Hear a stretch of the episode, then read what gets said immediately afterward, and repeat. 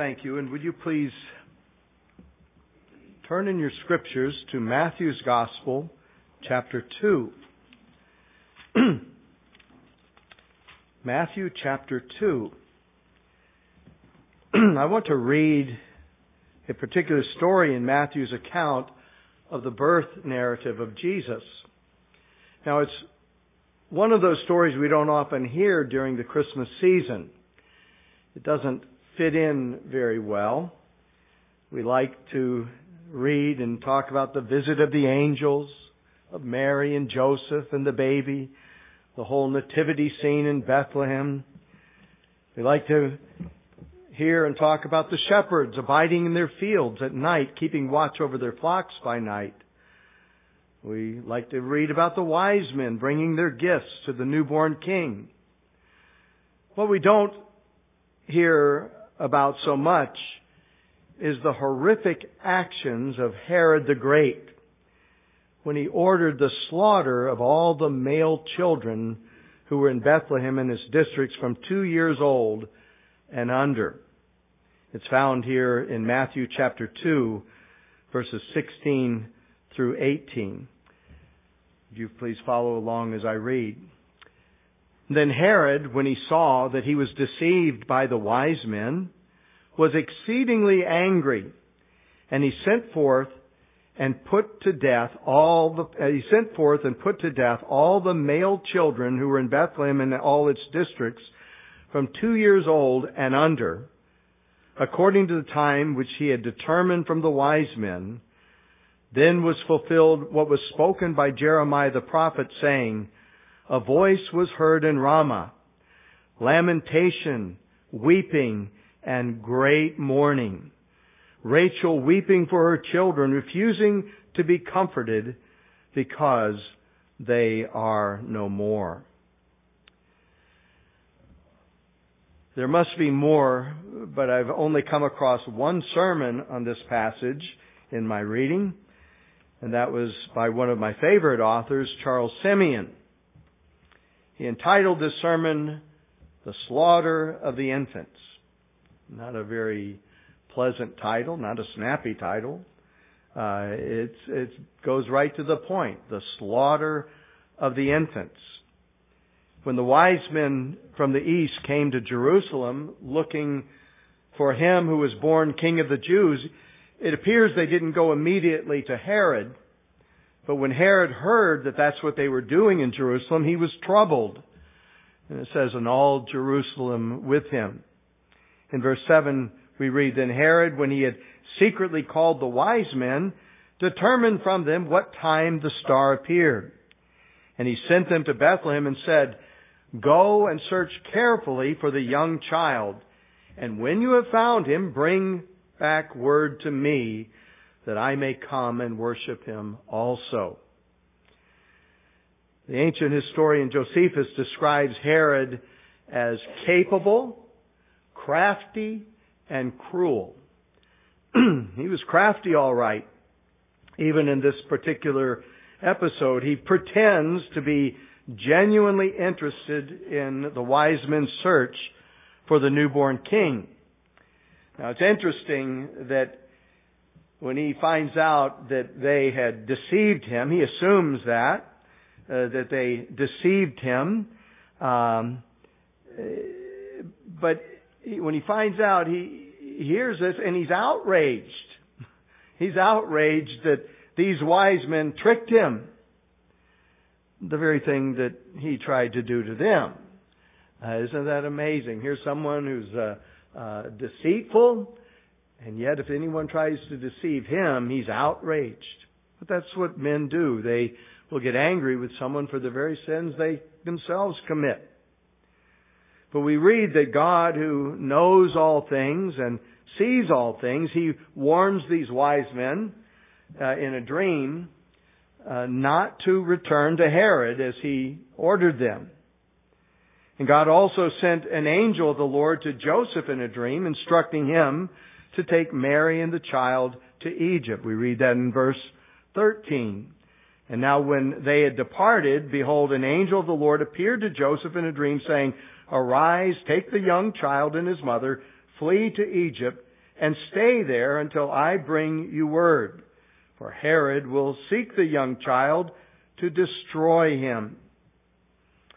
And so God was protecting the child. But we see Uh, that wicked men do what they do thinking that God doesn't see.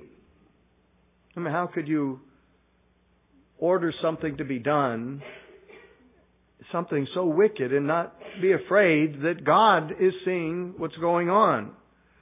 But as we read of wicked men, there is no fear of God before their eyes. But we also see that godly men and women can become discouraged thinking the very same thing that God doesn't see. But we see in this passage that God is observing everything. There's nothing that escapes his notice. There's nothing that's going to surprise him. No, God is a God who sees. The eyes of the Lord, Proverbs says in Proverbs 15, the eyes of the Lord are in every place, keeping watch on the evil and the good. And he's certainly doing that in this case. So Herod was crafty, but he was also great in his cruelty. I read somewhere that Herod always feared potential rivals. He had his wife's brother, uh, Aristobulus, the high priest, drowned in the swimming pool in his palace. He put to death 46 members of the Sanhedrin. He killed his mother-in-law. He also had his wife uh, murdered along with two of their sons, as he considered them potential rivals with legitimate claim to the throne because of their certain lineage. Uh, Herod had ten wives, and all of them, and many other children who did not have this blood. Well, they were. He was concerned about this, and Herod uh, or uh, Augustus Caesar reported to have said, "It's better to be Herod's dog than one of his children." That's how wicked this man was. Well, we see that he was uh, great, but great in his wickedness, and we see in this very episode, in one of the birth narratives, the great wickedness of man. It is astounding to think that such power is given to man uh, that uh, he might, of his own whim, order a massacre of innocent lives. And yet, that's what we see throughout human history, don't we? Men like Pilate who boasted that he had power to release Christ or to kill him. That he could decide, he could make the decision, and it was done. It's an unquestionable abuse of power. And yet they continue on. And they continue to have their minions carry out their bloody orders. It's unbelievable that a man could be so wicked as to make a to give an order like this to kill all the infants two years, all the male infants two years old and under. What an order. But then he's actually got soldiers who will carry it out. He has the population who will even turn in their friends or their family who are not obeying the edict of the king. This kind of barbarianism took place 2,000 years ago. And yet, has man improved beyond this cruelty? Not really. Less than 80 years ago, Adolf Hitler orders the slaughter of millions of Jews. What wicked people there are in this world. Charles Simeon said, Happy would it have been for the world if such dispositions and conduct had been altogether banished by the gospel of Christ. But the human heart is the very same in every age and place. We still see that the love of power is a predominant principle in the mind of man, and where it is suffered to gain an ascendancy, it will leave no means untried to accomplish its ends. And that if the more lenient methods of deceit and treachery will not succeed, it will wade through bloody seas to attain its object. The cries of thousands and ten thousands will not divert it from its purpose, nor will anything but the utter extinction of a rival satisfy its bloodthirsty appetite. When people think that their power might be taken away, or their money, or their things taken away, they can go into an outrage, a fit. And then he reminds us we must not forget that the same evil principles are in our own hearts. And if we only call to mind the irritation which we have felt on some occasions, we shall see reasons to be thankful to God who has kept us from carrying out into execution all that our offended pride might have prompted us to effect. And you hear, see, he was filled with envy. He didn't want anyone to arise and take power. Here's born the King of the Jews. I'm the King of the Jews, he says. And he would not suffer God to send a king to sit upon the throne. And then he's angry with the wise men, for they had deceived him, he thought. They hadn't deceived him. God gave them other orders, and they had to obey God rather than man. And yet he's outraged, and his pride is wounded. And he goes into a fit of rage and orders the execution of these infants. But we must also remember that it was into this wicked world that God sent His only begotten Son. He could have just as easily poured out His wrath as He did in the days of Noah. There was violence covering the earth, and every intention in man's heart was to evil. And so God said, I will destroy man whom I have created. The world was no less wicked when He sent His Son into the world to save the world. We must learn, though, to trust God to accomplish His purposes even in the darkest of hours. So often it's very difficult to understand the ways of God, isn't it? You say, well, God could have stopped Herod from killing them. He could have killed Herod before he killed the infants. So we don't understand God's ways. God could have done many things to stop it. And yet he let it carry out. But he protected his son and Mary and Joseph. Difficult to understand the ways of God. But what we do see is that God's purposes and his counsel stand. God's purposes and counsel shall stand. He will accomplish all his holy will.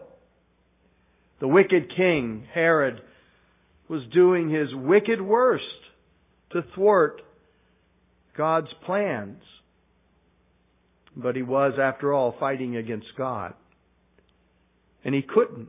He couldn't stop what God was doing. And we need to take heart with this. That God has a plan. That God's purposes will be fulfilled. And no one in heaven or on earth can stop him. He does according to His will in the armies of heaven and the inhabitants of the earth, and no one can say to him, What doest thou? No one can stop his hand or say, What are you doing? Proverbs 19:21 says, There are many plans in a man's heart, nevertheless, the Lord's counsel that will stand. But also, in fighting against God, Herod was unwittingly fulfilling no less than three of the ancient prophecies about the coming of the Messiah. The scriptures, the promises of God were fulfilled, even though there was evil in them. Uh, we see that uh, when in verse 17, then was fulfilled that was, was spoken through Jeremiah the prophet, saying, A voice was heard in Ramah, lamentation, weeping, and great mourning. This is all taking place, and you can hear the cries throughout the land as these babies were being slaughtered, and yet God had promised this long ago. And then he was also, uh, because of Herod's edict, God told Joseph and uh, to take the child and to take the mother and flee to Egypt. Another prophecy was fulfilled. Out of Egypt I have called my son he says in verse 15. So God was accomplishing His purposes, wasn't He? God is doing His holy will. So the last thing I want to point out here in this passage is that we should be thankful for all that the Lord suffered for us. He's been called in the scriptures a man of sorrows and acquainted with grief. And he suffered. He suffered even from his infancy. The Bible tells us that he endured such a contradiction of sinners against himself, hostility of sinners against himself, from the very moment he was born. And yet coming to earth, knowing all of this would happen, he came. God the Father sent him, and the Son willingly came to this earth, this wicked world, who would reject him, who would despise him, who would try to kill him, and who would eventually put him to death on the cross. And yet, he suffered it all. He suffered every bit of it for our sake. This was only the beginning of sorrows. He would be rejected everywhere he went. The religious leaders would despise him. They would speak all kinds of evil against him falsely. They would accuse him of blasphemy. And yet he came. They would take him and arrest him and beat him and mock him and eventually crucify him. And yet he came. He came to this world knowing what was going to happen. But he did this for our sake the very beginning, he is a man of sorrows, all the way through his life, a man of sorrows, acquainted with grief. And yet he came.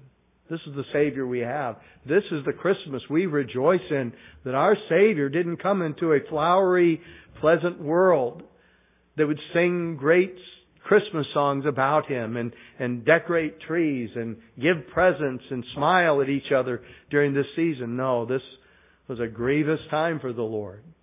And yet He came.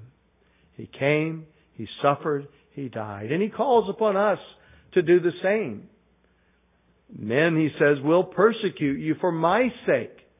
They will speak all manner of evil against you. They will persecute you because of me, He said. And He tells us that we're to willingly endure. We're to follow His example, follow His steps. And people want to do what Jesus did. Well, Jesus suffered, and He suffered greatly, and He calls upon us to be ready and willing to suffer for His sake. But we suffer knowing that these things are not out of God's control, and that's the thing we think. God doesn't see. And yet God does see. And He has promised that not one hair of our head will perish apart from our Father's will. Even the sparrow that falls God knows all about it. And he says, aren't you worth much more than many sparrows? He looks upon you. He looks upon your suffering. And he takes note. And he has promised that he will judge the world for doing what they did to Christ and what they do to his people. It's right, Paul says in 2 Thessalonians, for God to do this.